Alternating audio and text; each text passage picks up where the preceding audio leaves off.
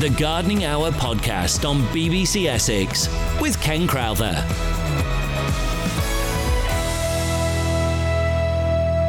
Hello, I'm Ken Crowther, and this is the BBC Essex Gardening Hour podcast. Don't forget you can subscribe to this podcast on BBC Sounds. This week I'll be taking your calls on everything from holly trees, chickweed, and morello cherry trees. We've got some top tips for you on things you could be getting on with in the garden, plus, of course, that plant of the week. We go straight to your calls, and this week we start with David from Colchester. Hello, Ken. Good morning to you.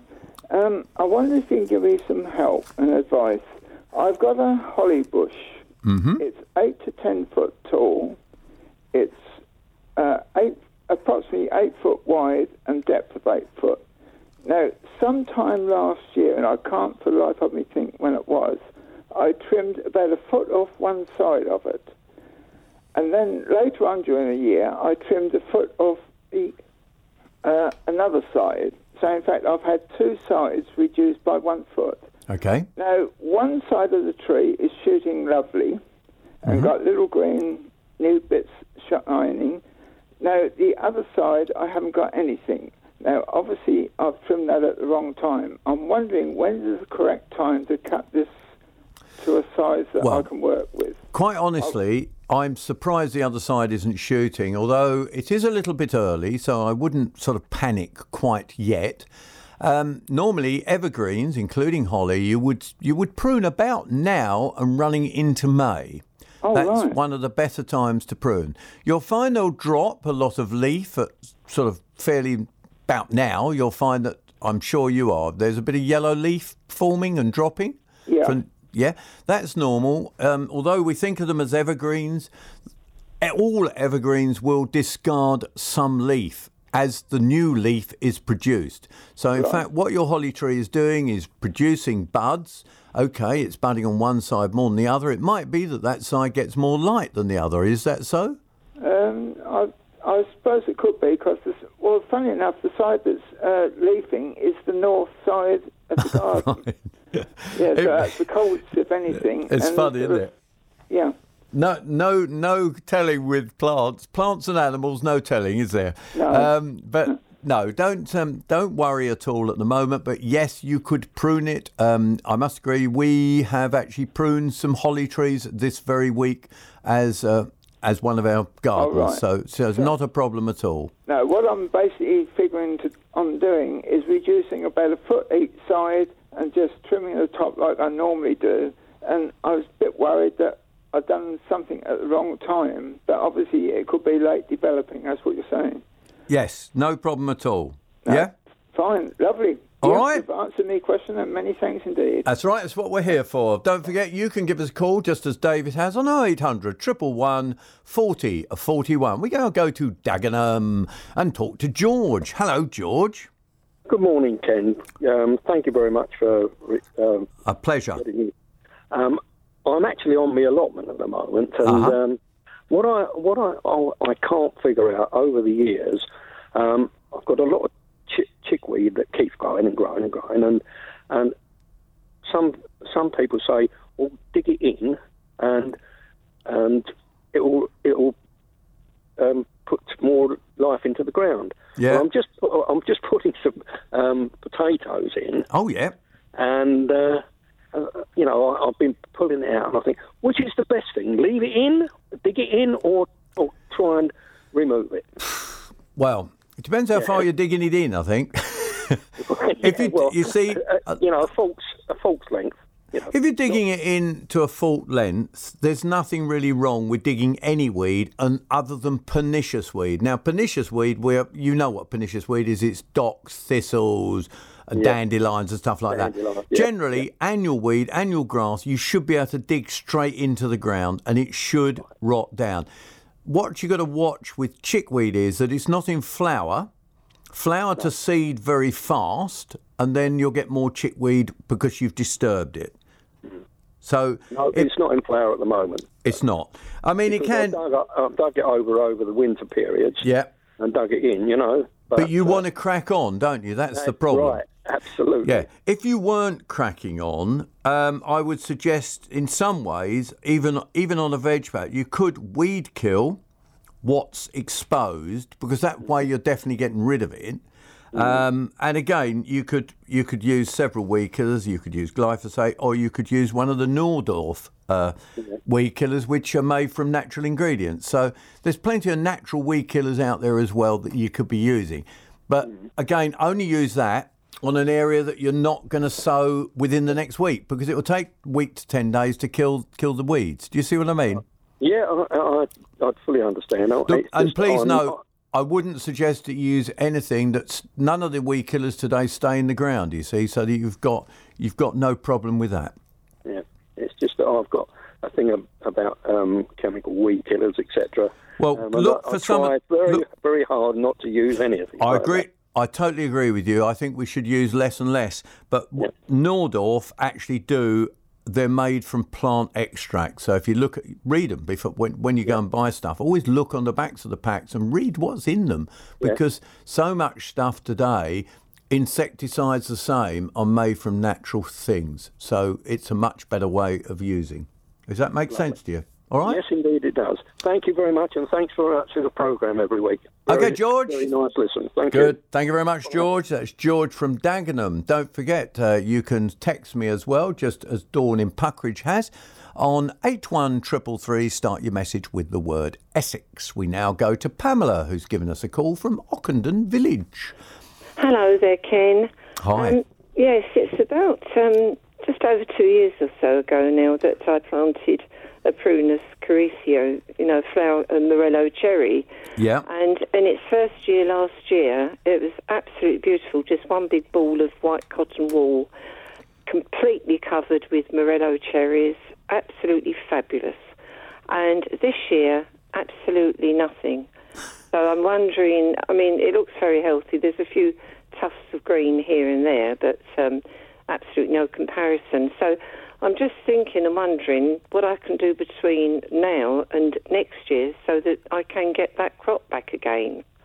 And you haven't pruned it or done anything like that to it? No, no, because it was very young and very small. So I thought we'll give it a chance, you know, to get going a bit. So no, I didn't. No, you shouldn't prune. I was just checking you hadn't. I, I No. mean, cherries generally, um, for anybody else listening at all, cherries, uh, cherries, plums, all those sort of stone fruits are honestly best al- left alone and only pruned when they're too big or, you know, are in the wrong place. Does that make sense? Yes, that makes sense. So that's all I would do. I there's mm. not a lot that you can do to actually help your um your cherry tree other than mm. try and just give it a bit of feed. Now, mm. quite, what you're trying to do, it should be flowering about now, but you're saying there's no flower at all. No, absolutely none at all. Terribly disappointed. There's a, quite a big plum tree nearby that's been absolutely smothered this year, um, but it hasn't affected it at all with pollination or anything. It's just standing like a Oh, but hang on, you said it hadn't flowered. no, no flowers. No, well, you won't get pollination without flower. Do you see what I'm no, saying? no, no, no, that's right. No. It's not done anything. Just a couple of green bits here and there, and that's all it's done.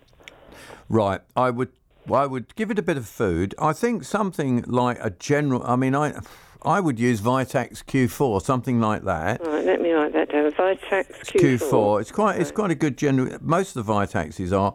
Um, and if it's a very small one, this is in the garden, not in the um, in a container, isn't it? No, no, it's in the garden. It's in the garden, yeah. Yes. Um, the other thing you can add to it, you could add a bit of liquid, something every now and then. Give it a bit of. Um, no, it won't help that. I'm thinking no, no, don't. Just give it general fertiliser uh, a couple of times through the summer period and mulch it around the base once it is really wet. But do not do that at the moment because the ground is too dry. Uh, I made a note. Can I ask you a supplementary, please? Of course you can, no Um, problem. I felt this year I'd like to get into potatoes. Yeah. I grow my own flowers, etc., but not that much veg. But I do now have um, quite a few quite large um, buckets, and I I thought well, I'd like to try some. So I've been chitting Maris pipers in the greenhouse, and I'm getting nice long roots. Yeah. And you know, I really don't know anything about growing potatoes, so I'm, I'm sort of got lots of questions going through my mind. Should I put put the um, where the eyes have developed the um, shoot? Should they go downwards? And when will I know? And whole procedure from the Right. time of chitting to putting in the buckets with all what- the fibre. Could you talk me through that, please? Yeah, what you'll find, how long are your shoots? Because you don't want too longer shoots. Um, at the moment, I would say the longest are probably about two inches. That's all right. That's quite a suitable length to be planted. And basically, they'll be coming out sideways and to the top. And that is Yes. the way that you would lay the potato, exactly how you've got it laid. Right, That's how you would lay it again. Right. That's right, the and that- simplest way. How far Um, down in the bucket should they go? I would- Halfway or the whole No, way? I'd put a, thir- a third of. Are you going to. Uh, there's two ways of doing it, and this is the trouble. A lot of people suggest that you put the potato in, and then you slowly, as the leaves come up, you build the, the compost up. Oh. That I still think is the best way, although people argue that actually it's not necessary. But I think it works better. So I would have a third of compost in the in your container. Right, Then put your that, yeah. potato in. Then put about six, seven inches over the top of that. And as the leaf emerges, you slowly build it up and just keep the top of the leaf showing, the top of the leaf showing, and it'll it'll extend the stem Right. until you get to the top with your with your soil and compost. when would you know that they're ready? It- would flower after that? Yeah, a, a Maris. Hang on, which one you got? Maris Piper. Maris Piper. So it's a that's a early mid early, isn't it? It's a mid. I've got no idea. I don't Yeah. pretend to have knowledge on potatoes. It will it will flower, but generally you put your hand because you're working in a bucket. You can put your hand in. You can pick out some nice little small ones if you want to. It doesn't Oh. matter. It's you oh, know there's just not a a procedure. no. You don't have to wait. Don't be as fussy as some people are. Because people years ago used to say with flowers until the flower. flower had died, then the potato Yeah. wouldn't be ready. Well, that's generally okay, but it's not. It's a general rule of thumb, but you don't have to follow it.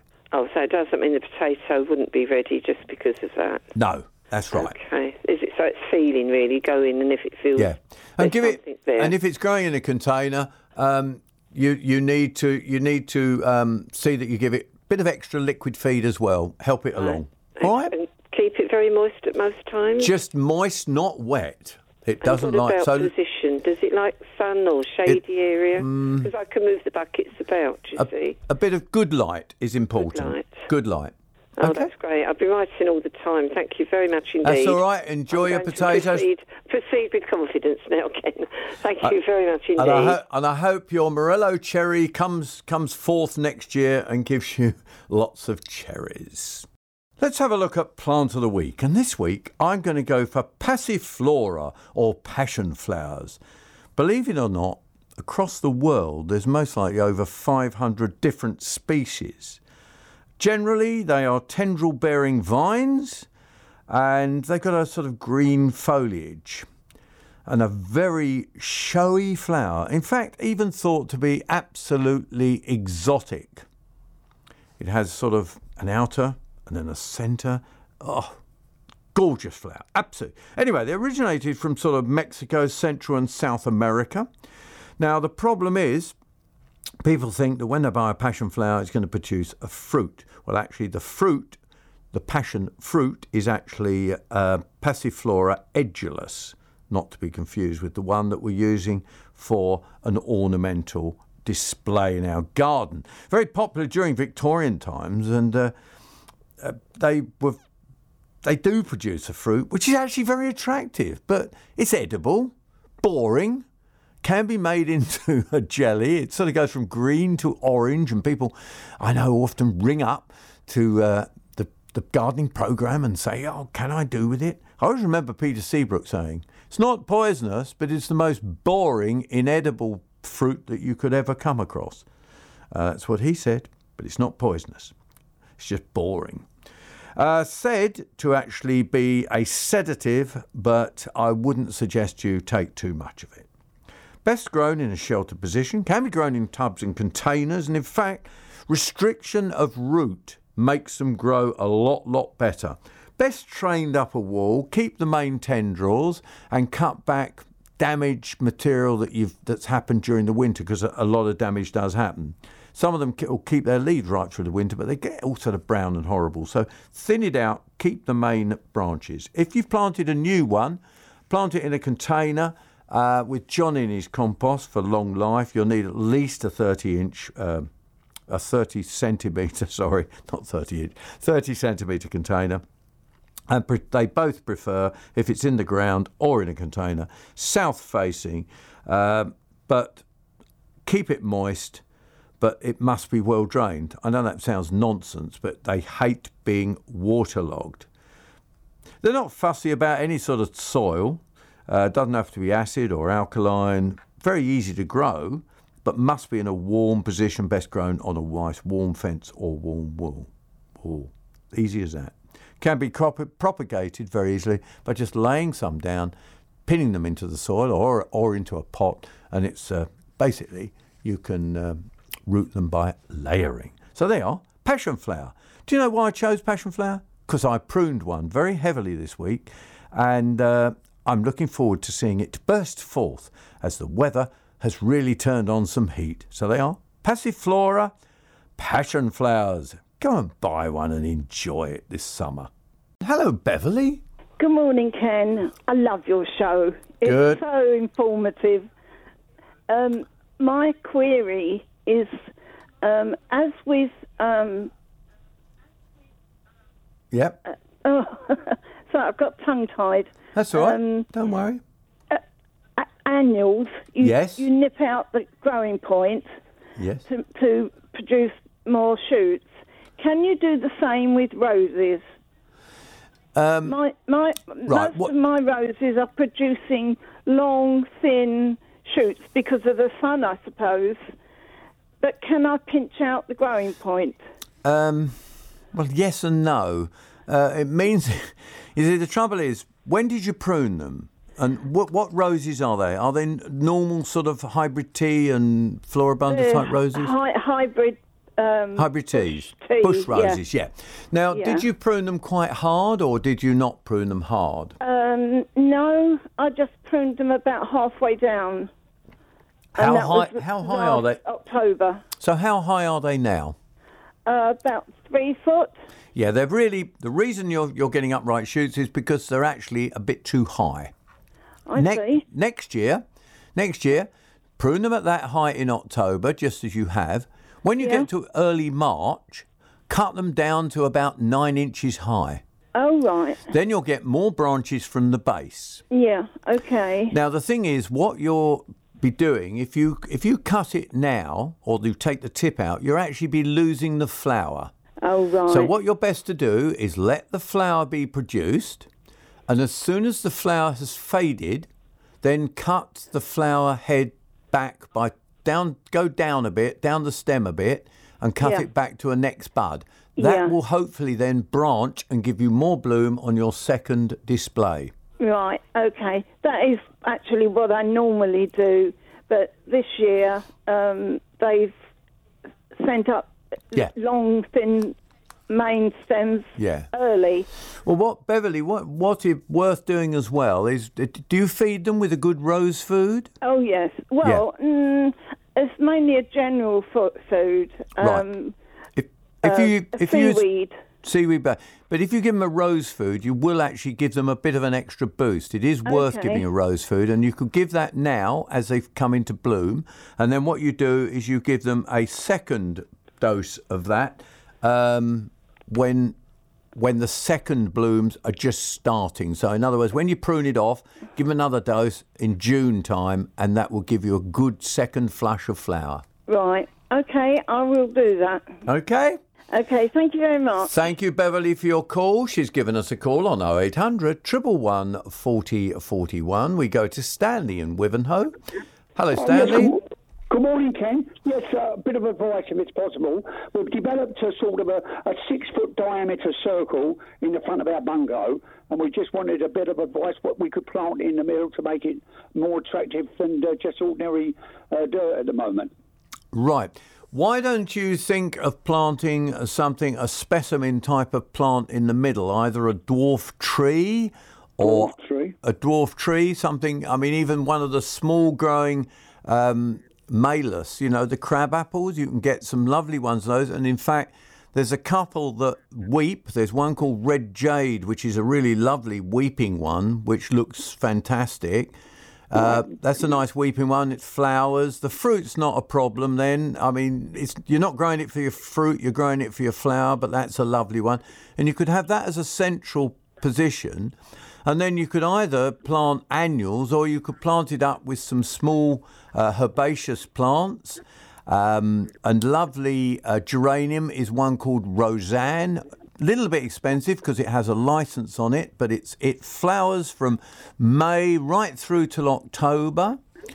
Uh, another good plant. You j- jotting these down, or you can always. Am, I've got them all down here, Ken. Yeah, Yeah, We're going Nepeta- through them. The man and the wife will be out on our rounds. Nepeta is another one that you could use. That comes up in a blue flower, and you cut that back after flowering in early summer, and it will give you a second flush.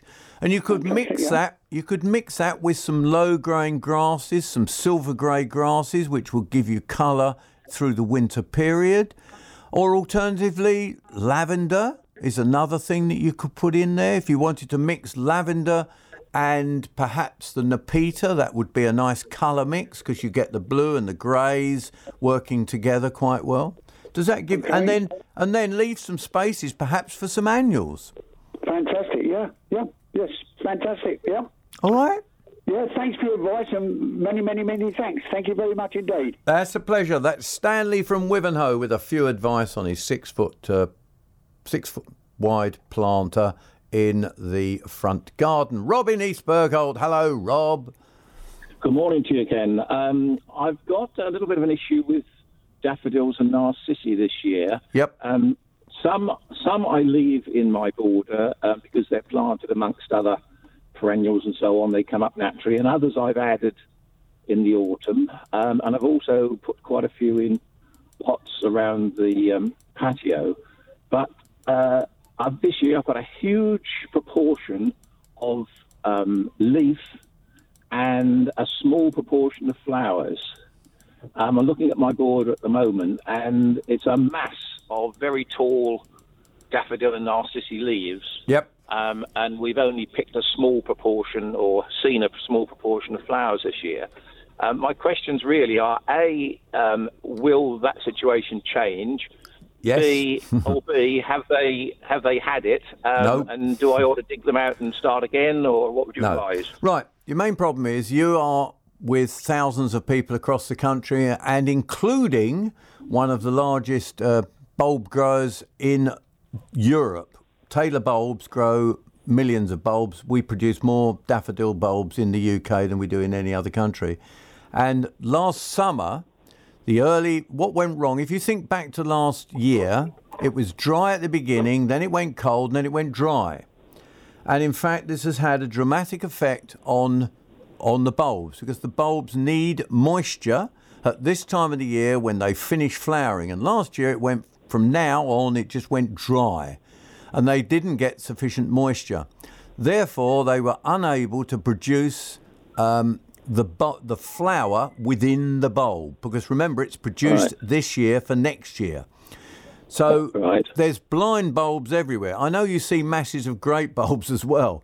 And no, they haven't been watered because somebody wrote in and said, yeah, but parks don't water them and parks don't. Yeah. No, they don't. It's luck of the draw. But I am seeing exactly what you're seeing, and we've had lots of problems with them. So the thing that you can do is no, don't dig them out necessarily, although you could dig them out and replant if you want to. But what I would do is leave them and keep liquid feeding them because at this time of the year, what they're doing is they're taking the absorbing stuff from the leaf as well back into the bulb. So if you use something like um, a liquid seaweed based feed and water them regularly every something like 10, 14 days, you'll be putting back nutrient into the bulb. Now, I don't promise you that you'll have a mass of flower next year. It might take two years to get there, but they will get there.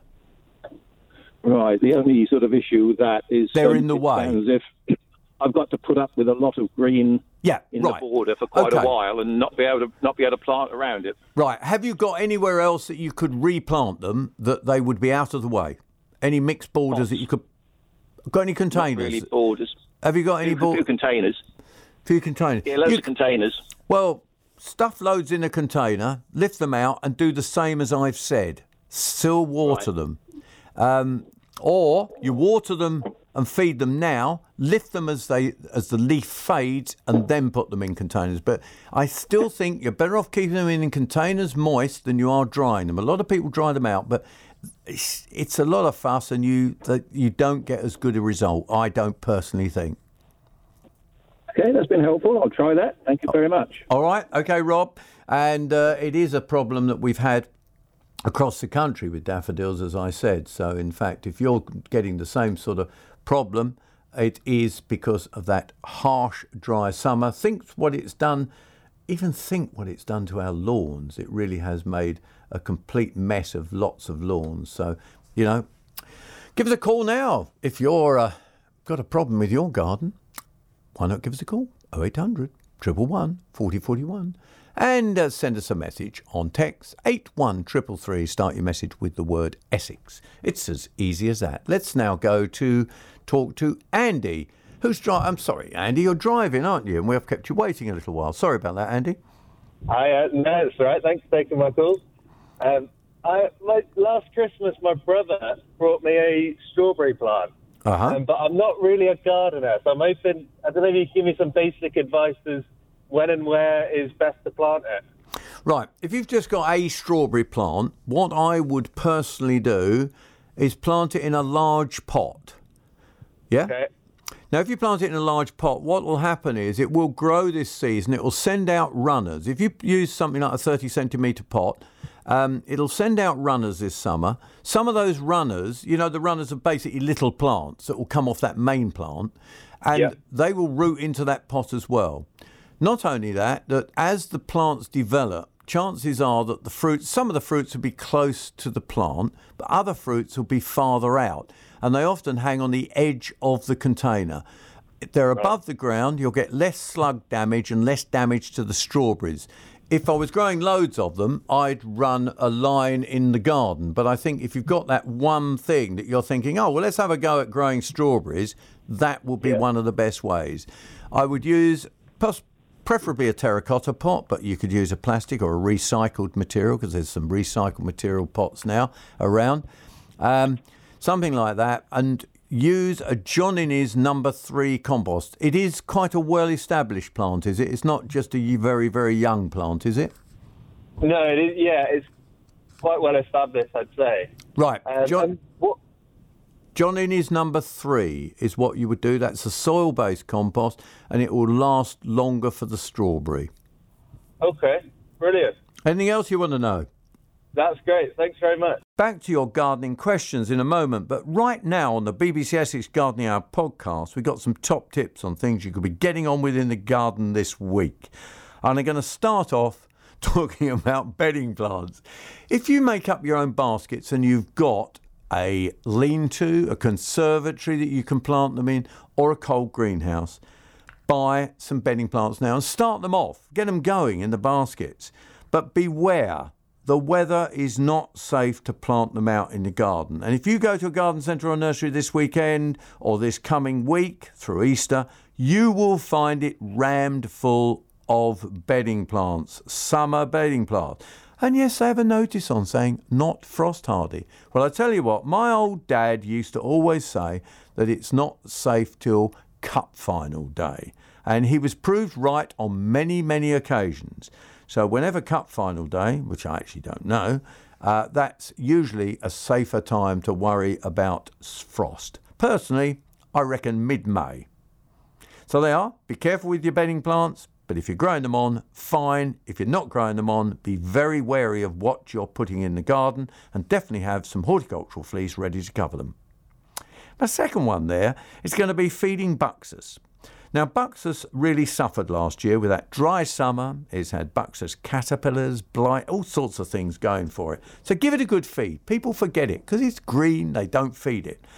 You can just give it Growmore, uh, work it in around the uh, base of the plant, and then uh, water it well in. Works well. However, there is a Buxus feed on the market which has got some extra trace elements, which I think will boost it along a little bit more. So there are. Feed your Buxus hedging. topiary, that in pots always needs feeding. And in fact, if it was in a container, I'd be giving a bit of extra seaweed type feed, like a Maxicrop or something similar, over the top of the plant. But don't forget, never do that in the sunny weather because it'll burn. But give it a good liquid feed. So now that's feeding. The Gardening Hour podcast on BBC Essex with Ken Crowther.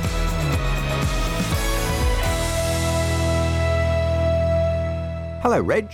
Hello, Ken. Um, I phoned you a couple of weeks ago about I'd repotted my acers. Uh, I'd put them in compost of um. Yes, But that's right. You said no problem. But uh, on the leaves, I've now got some little brown grubs, uh, maybe two mil in diameter. Right.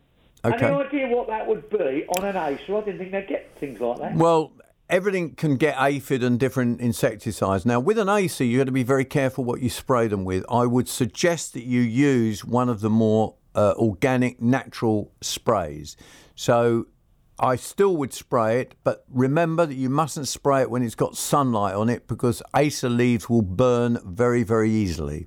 I don't know. My, my, my neighbour sprayed his front garden with water and it got all on the leaves a couple of years ago and they all shriveled up. I was furious, but nevertheless, that's another story. Um, So- so, what are you saying is one of these organic sprays? Yes, use it. Use an organic spray. Um, that will be much much better for it. I, I acers. I can't actually remember exactly what you have to. Um, you know what you have to be careful. I can't remember which one you have to be careful of, but I would definitely be very, very careful indeed of what I spray an acer with, and I would, I'd, I'd look for, you know, definitely look for a safer spray rather than a chemical spray on this occasion particularly. What are these? Um, I've read on the on the bottles something about um, uh, what is it? Sort of soapy stuff, is it? Is it? I don't Yeah, know. that's right. It's it's not now. It's it's actually interesting because we got somebody wrote to me. I can't remember where it is. I'll, I'll see if I can find it in a minute. Um, about what we get confused at is soap, which is soft soap, and Yeah. people think that washing up liquid is soap. Now, washing up liquid is a detergent, and Yeah. a detergent has no effect on anything at all. It's a way uh, people will claim it gets rid of their black fly, but it won't get rid of black fly. And not only that, I wouldn't even recommend using it. Why do we put detergent on a garden? There we are worrying about putting chemicals on gardens, and people are using detergent. Well, detergents is just nearly as nasty, isn't it? It's not a great product. So we've got to be careful with what we use. And it, they are made of a soft soap. Soft soap and also oils and oils and natural acids. So there are lots of good things in some of these safer sprays. Yeah, Okay, thank you very much for your help, Ken. that- Cheers. that's a pleasure. Okay, that's Reg from South Ockendon, and we go to Roger from Hatfield Peverel. Hello, Roger. Hi, Ken.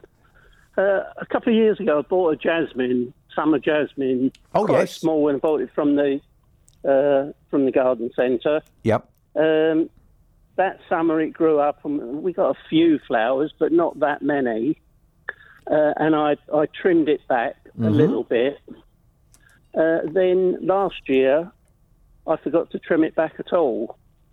And last summer, I don't think we got any flowers at all. And I've I've sort of I've left it since then. Right. Okay. Should I should I do anything with it now? I mean, it's it's a bit spindly. Uh, it is still quite healthy. I mean, there's lots of very very thin Is it- new roots, new you know uh, spurs. Right. But What's it in a container or in the ground, yeah, uh, Roger? no, it's in a it's in a pot, a hexagonal. I pot. think I think there's some.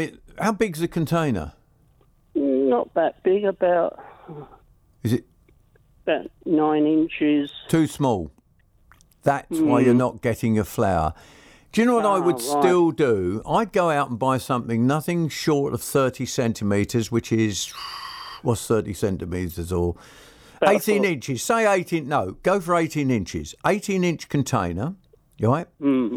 Get some John Innes compost. Yeah, Carefully get it out of this pot, which I'm sure you can do, can't you? Just Oh, knock, yeah, yeah. knock it out of the pot and then ease it into this new one. yeah. The only thing, I mean, it's wound up a, a trellis.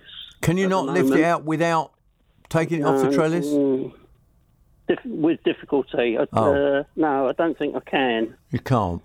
The, That's a yeah, bit the of a nuisance. Start, Yeah, your biggest- starts about about six inches above the pot. Could you get that pot into another pot without actually taking it off, the pot off? Because that's another way of doing it. Is you put Yeah, that no. pot into a bigger pot, and then I put, understand, then yeah. put then put a multi-purpose compost round it and keep it moist.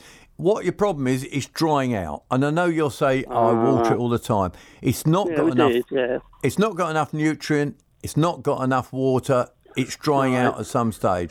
The answer to the trimming, anybody who's got a jasmine, yes, trim back to the main stems, get rid of all the straggly stuff, and tip the ones that you're keeping, and then you'll get new shoots.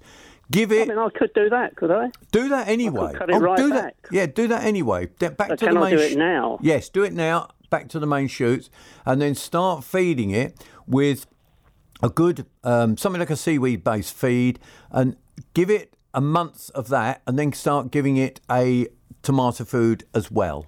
And I think you should end up with some flower. You think it'll flower this year? I hope so. Because then you Oh, can come back Oh, and say, then you can come back and say it's been successful, and I've given you good advice. yeah. Okay. All right then. Well, I think if I if I do chop it sort of significantly back, I can Yep. get it off the trellis. Okay, and then plant it in a bigger one. That will Put be it in a good. bigger pot. Great. Do that. All right, Ken. Thanks okay. very much. All the very best. And that's Roger from Hatfield, Peverel. and we go to uh, Veronica in Springfield. Hello, Veronica. Hello, Ken. I have um, about forty odd years ago we planted a holly tree in the Uh-huh. garden. Yes. Um, over the years, the top had to come off because of ivy from another tree, uh, sort of mucking it up, and the tree has now become a bush, and it's very spindly branches. If I cut them back, will the tree, will the shoots start to grow again? Yes, they will. I wouldn't. Uh, I wouldn't worry about pruning back a um holly at all. Um, I think at the same time, I will give it a blooming good feed around the base of the plant, not too close to the stem, but away from the stem where the feeder roots are. And I would give it, because of the dry conditions that we've got at the moment, I would definitely um, keep it going with a bit of added water if you can. Right. So that's feed, water, or prune, feed, and water. How about that? Right. Should I put some manure around it as well? Well, what manure have you got? The manure is better really as a mulch. You see, manure and compost that we use has not got as much nutrient in it as people imagine.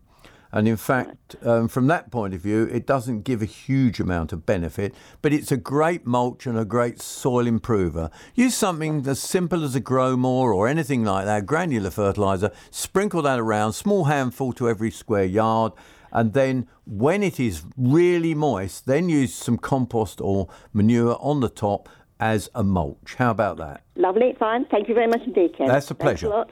Okay, that's Veronica in Springfield, and we go to Sandy in Harlow. Hello, Sandy. Hello.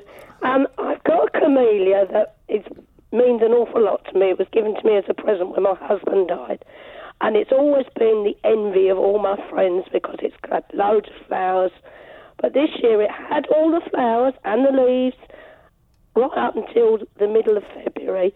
And then suddenly everything started dropping off. I'm going to plant it into a new pot. But is it, do you think there's anything that I can do that I can encourage it and help it? Uh, yes. Now tell me, what what are the leaves doing? You said everything's fallen off. Are the leaves falling off as well? Yes, they are, unfortunately. I think I've got some new little shoots coming. I'm not sure. Right. Is it in a? Did you say it was in a container or in the, or in the garden? It's in a container. It's been in. A, I've had it for 12 years, and it's been absolutely beautiful. And have you repotted it in those twelve No, years? I haven't. No. I think you'll find that what has happened to it, it has struggled through last year. What size is the container and how big is the plant? Uh, the plant's probably about five foot. Tell me the size of the pot. Uh, the pot is probably, oh, I don't know, probably about two foot. Ooh, needs a bigger pot. Yes. Go out and buy a bigger pot. Yeah. Mm-hmm. Use um, an ericaceous compost Yes, I bought an ericaceous soul and I bought Right. a new pot. How big's quite a bit bigger the pot? Yes, the pot is bigger. Good girl. Do that anyway, right? Do that as soon as you can after the program, of course, not not during Yes. it. Um, and then pot it up, and then all you need to do is keep it moist. But ah, Mm-hmm. but when you take it out of the pot, just tease some of those roots round. You know, tease them out just a little bit. Don't go over the top, but just pull some of that root out from where it where it's congested. Okay. Do you think anything's attacked it, or do you no. think it's purely no, the weather? I think it's weather. I think you missed last year getting it wet, keeping it moist enough, particularly from July to September, which is when it produces Yes, I know that, its, yeah. its buds. I think that's what's gone wrong, and I think it's just suffering. If you've got new green shoots, get it get it in a container. Get some new stuff around it, and then I would definitely feed it with a liquid feed on a regular basis this year and really push it back into life. We'll be back to your calls, texts, and emails shortly, but let's take a final look at the top tips that I've got for you this week. And I'm going to go for lawns. Now, lawns, normally at this time of the year, we'd be buying, um, perhaps thinking about getting rid of moss. I think it's a bit dry to get rid of moss, but maybe a liquid moss killer might work. But you need to actually get some moisture into the grass. And really, there isn't a lot about at the moment because the temperatures have risen quite a lot. If you are getting rid of moss, don't forget you wait till it's completely dead and then you rake it out. You definitely don't do it before uh, before it's dead, and you must rake it out when it's dead because if not, all you do is spread the spores. You could use a feed weed and moss killer that does absolutely everything. See that you use an applicator because if, if you put too much on, you'll burn it, and that's no good at all. And again, if there's no rain within 24 hours, you give it a blooming good soak, and it will need at least an say half an hour on each section to get it washed onto the leaf and into the ground. Um, if you've got a lot of broad leaved weeds in your lawn, I would use a liquid lawn weed killer, a handheld one, ready to use, and go round and weed kill those specifically, or dig them out with a weeder. But generally, let's face it, it's time to feed your lawns. And if it stays dry, one of the best methods is liquid feeding. So, lawns to be fed. Now, let's jump over to the vegetable plot. Time to sow, yes. But have a bit of fleece ready in case we get some frost. Carrots, beetroot, kale, spinach. Um, what else? Kohlrabi, turnips. And uh, if you like asparagus, it's great time to set out an asparagus bed, buy a few crowns and get those in the ground as well. If you've got a cold greenhouse or some cloches, start off early. A few carrot again, because you can use the thinnings as salad ones, lettuces, radish, and spring onion. Let's just, it's time to start, but watch the weather very carefully. Or, if you've got a cold greenhouse, start some of the things off in cells. It's a good way of doing it. Use cells in the greenhouse and then plant them out. So there are there's some of my tips for you for this week. Come on, get out in that garden. Let's look at some of the events and gardens that are open this week. Now, on Friday, the 26th of April, um, the Beeleigh Abbey Gardens are open. I've been there and done a recording. It's a lovely garden to look at. Three acres of secluded gardens in a rural historic setting. It's got rose gardens, a wisteria walk, and I reckon the wisteria walk will nearly be out. The magnolia trees might still be out, and it's got 85 yard long herbaceous border.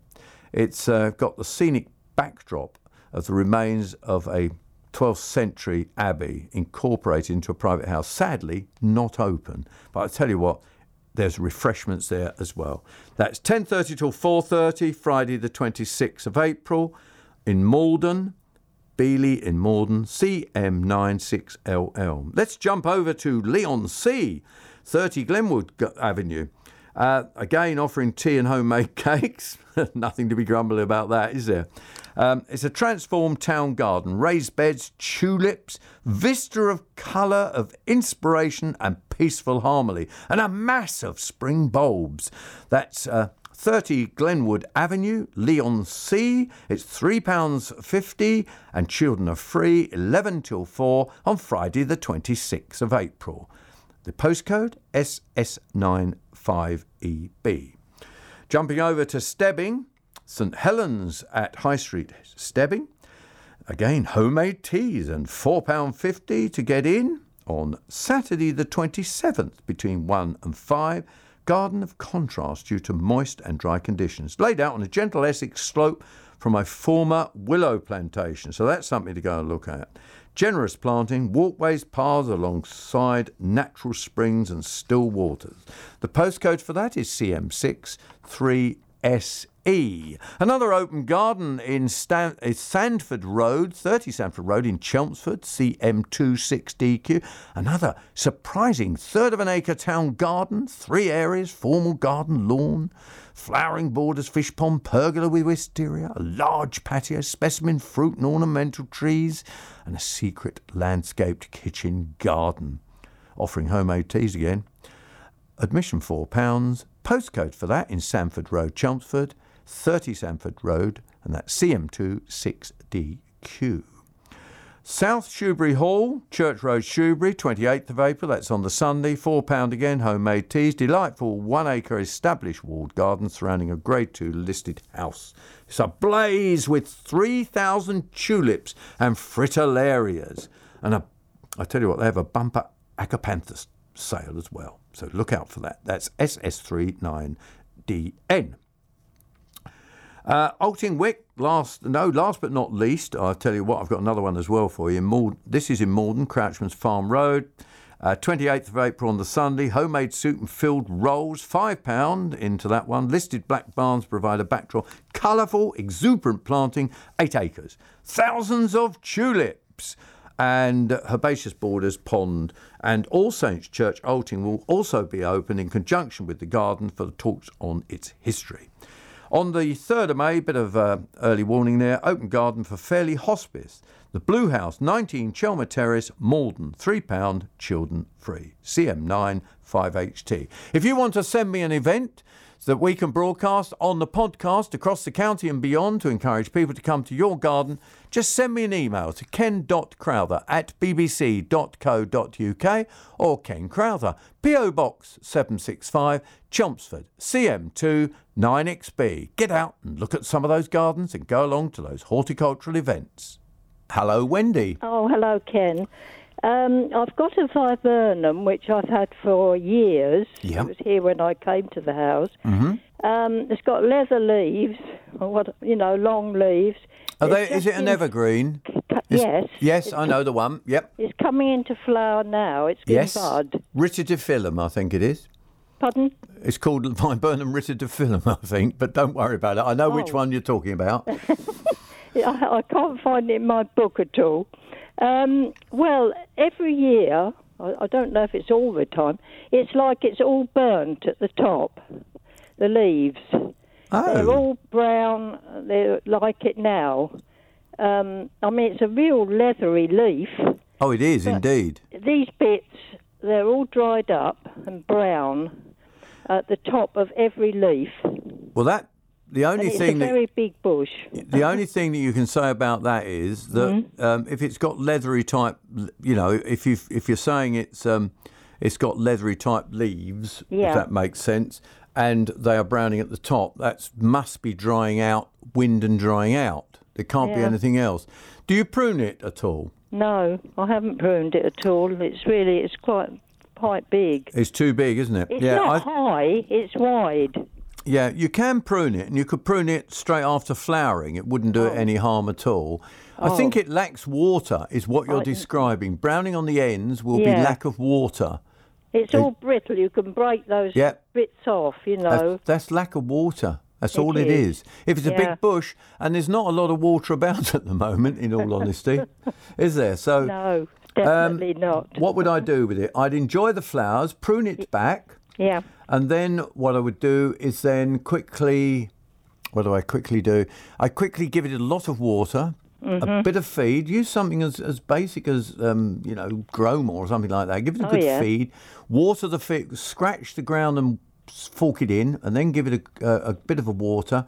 And in the future, after Mm. next winter, when we hope that uh, we will have um, a bit of moisture eventually, um, you could you could then put a mulch on it to stop that happening. A mulch. Yeah. But not till it's wet. Never put it on until it's wet. No. No.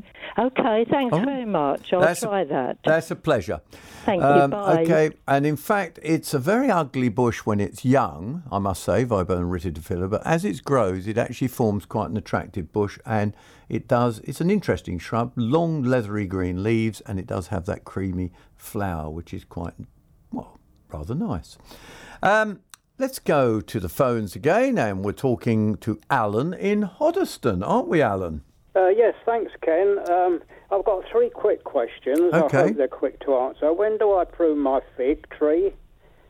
Um, I've got some chicken pellets which I've inherited. I'm not quite sure what to do with them. Right. And uh, what's the other one? Oh, Well, let's deal with the fig and then you'll get there. Right, Yeah, fig. okay. now, figs are funny because figs, um, uh, some would say they prune back about a month ago. You just tip them back to encourage the new growth from the side. You get a little bit of bleeding because they're starting to produce. Now, the problem is now, I think you'll find your, the ends of the figs are already showing green, aren't they? they are, yes. I would then leave it alone, um, see what happens to it, and then I would. Uh, you see, I prune in after after fruiting in August, which a lot of people don't do. Right. But that's when I do it, and it seems to work quite well. Okay, I shall try that this Yeah, year. and just prune to shape. Don't don't do anything too fancy. Just get it to shape. That's all you've got to worry about. Yeah. No. Okay. Um, yeah, the, the chicken pellets I've inherited. Um, I- I'm just going to start earthing up my potatoes. If I sprinkled a few along the top and then earthed up over the top of that, would that be okay? Um, I would quite honestly, I would put them on the top and then earth up on top. Don't put them too close to the potato. Right. I I would put them in the sides of put do the trench, do it along the side, and then just lightly fork them in. Yeah. Oh, I, as I say, I've, uh, okay. Yeah, I got Don't that. put yeah. them too close to the potato. That's what I'm saying. Right. Okay. And the last one is strawberry plants. My flowers. They've got lovely white flowers, and the centres have all gone black. Gone the little black? round dot in the middle. I was Hmm. talking to another allotmenteer, and he said it probably would be the frost. Caught, caught the frost one night. Yeah, but when did we have a frost? Not for a couple of weeks ago, did we? oh, actually, we did. Last week we had frost, didn't we? So yes, Yeah. he's yeah. spot on because it would go black from frost. Right. Okay. Pick, pick my uh, tell you what, pick them off. Yeah. Pick them off, and you'll you'll find that that will encourage new flower quicker if you get rid of them. Okay. Thank you very much. Okay, Yeah. Much obliged. it's a pleasure. That's Alan from Hoddesdon. Um, I think we should do some of those texts that we've got, and I've got a couple of emails to do as well. Um, and the number to call is 0800 111 4041. If you've got a phone phone uh, question, we'll squeeze you in as well. That's 0800 111 4041. Um, as for Chris from Braintree, um, I see he's very worried about his chocolate orange plant. Um, I keep my chocolate orange plant in the fridge, and I find it it works a lot better as the chocolate pieces of orange come out nice and crisp. Now, um, moving on, I will. Uh, do I spray? Oh, Dawn in Puckeridge, what are you suggesting? How often should I spray my small fruit tree with a vinegar solution to repel ants? Well, you shouldn't spray it with vinegar. If you look at the vinegar bottle, Dawn, do you see anything that suggests that you should spray it as an insecticide? Vinegar is a condiment that we use in the kitchen. You don't go and use a spray out the garden on your food, so therefore you shouldn't be using food products on your plant unless it has been checked and verified to be a legal application. And anyway, ants on a fruit tree will chances are they will be um, working on aphids, so therefore you should get a suitable aphicide and get rid of it that way. But don't use, don't use, what am I saying don't use? Don't use washing up liquid. It doesn't work, and again, it is not checked. Right, let's move on from trying to use vinegar. Are there any leaves? There's no leaves on my gooseberry bush. Just started to come out, and every year I get loads of lovely fruit on it, only for them to go mouldy. Is there anything I can do to stop this? Right, you're most likely getting uh, gooseberry mildew, which starts at the stem and goes round it. Uh, there's not a hell of a lot on the market that you can find for that. I'm just trying to think whether there's any fungicides that you can use on fruit. Check whether there's a fung. Go to a garden centre, see if there's a fungicide that you can use on fruit, uh, and then you spray as soon as the berry forms. There used to be one that you could use on fruit, which was um, for fruit and veg, but I'm not sure whether that one is still available. But basically, it's not damaging to the actual fruit. You could use it. So you can look at that one as well. So, but basically, that the only other thing you can do actually, and just a thought actually, as you prune, when you prune, keep the bush nice and open, open centre, not too many crowded crowded branches, and you'll find that that way that you will actually you've got less chance of getting gooseberry mildew. Uh, let's go back to the phones and talk to Paul in Bocking. Hello, Paul. Good morning. How are you, Ken? We're fine. What can we do for you today? Well, I'm a bit annoyed with myself. I uh, actually rang Kenny Bunton up this morning. I should have perhaps run this question by him, but he sort of blew me away a little bit. I mean, he's been in hospital and he's hurt himself, and he's out of hospital now after six weeks in hospital. So I didn't didn't get to ask him the question really. What, do you want to know? Ken, What do you want to know? We've just put a new water main in um, to a new piece of pasture land, which they're going to turn into allotments. Yep. And a, lady that I see that has got allotment there said they can't grow anything that's root crop there because of wireworm. Any advice on what can be used to, to eradicate wireworm? Wireworm is a major problem. I mean, normally what people do is they grow things, you grow things like potatoes and try and encourage the wireworm into the potato and try and get it cleared in that way. Um, there's not a lot that you can get rid of wireworm with now. Um, it's just one of the major major problems that we've got. Um, and Yeah, in I fact, I, I, I spoke to an old boy from Gosfield Village. I mean, he must have been early, early 80s, and he mentioned a product that they used to use years ago called DDT. He said, but you're not allowed to use it now. I should I should definitely hope not as well. No, um, no. it- um, it's it's difficult to know you know how to get rid of them. It's Yeah, it's no. it- I mean sadly, well sadly and not sadly because a lot of the things that we were we were we were using weren't good.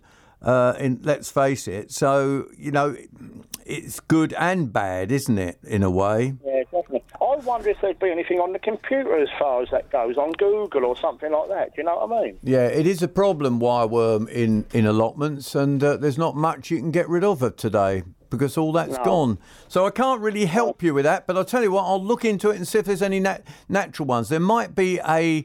Um, yeah, there might be a natural way of getting rid of them. I will cross check on that and come back on that next week. How about that, Paul? All right, Ken, that's lovely. Thanks very much. Okay, Paul. I think I go to Julie in Wickford. Hello, Julie. What you got for us today? Oh, hello. Um, I've got two, uh, three actually. Trachis, Trachelospermums? yeah. Yep. Um, two in pots and one in the ground, which is a more recent one. Uh huh. Uh, they come out all right each year, but they, um, I was advised perhaps to take some of the earth out of the pots and put some fresh in. Yes. John Innes number three. Good. Uh, but when I tried to dig down, there was a lot of roots, like fine roots. So I just, I, I don't know if I'd done the right thing. I just cut them off and then put the earth on. That's all right. And I was advised to um, feed with um, Miracle-Gro every fortnight. Yeah. Is that good? Yeah, that's fine. Yeah, it's, Yeah. one, it's a it's, it's a good product. Yeah. Do you think eventually, because they're getting, I've had them in pots for a few years. Do you think I should eventually try and repot them, and when should I? You want to repot them, but when should you? Yeah, it, well, Well- if I want to at some time, because they don't off- go on eventually in right. pots, You're better they? off because they're not 100% hardy. You're better off to always do it in the spring. Right. So you're a bit late now, but I would do it say end of March, beginning of April. Is it best to repot them? Because they're in a pot that's about 15 inches wide. They might need a, something that's about. I honestly, I would go for an 18-inch pot for a climber like that. Right, and it, it will keep for quite a few years. They'll they'll then go on for quite a few years um, in that container. I would think you could grow it in that container then for at least five years. I hope that helps. Um, there's one question here. It says, "Hi Ken, I used Patio Clear last year and cleared algae from her pat- from their patio." This is Rob. Still have black spots. Is there a product that clears both? Yes, there is, and it's called, believe it or not, Black Spot Remover. and in fact, it's a man who owns the thing is called Mr. Essex as well. So I think that's quite appropriate. And he's a lovely guy. I've met him. I've done an interview with him. He's a suitable, a great guy. Um, I've changed my garden into a pollinator garden for bees, hoverflies, and butterflies. Is it possible, Ken, to give names of a couple of bushes or plants that grow every year to help ladybirds and lacewings? Ladybirds and lacewings, they're more difficult. Um, anything that flowers well. A calendula would work quite well as an annual. It's all that sort of thing that you really want to get going in that way. So there are. There's some ideas. And if not, I don't know, just pop onto the website or send me an email. Thank you very much for listening to the BBC Essex Gardening Hour podcast. If you missed any of the answers to the questions we gave, you can download this programme and take it with you on the BBC Sounds app.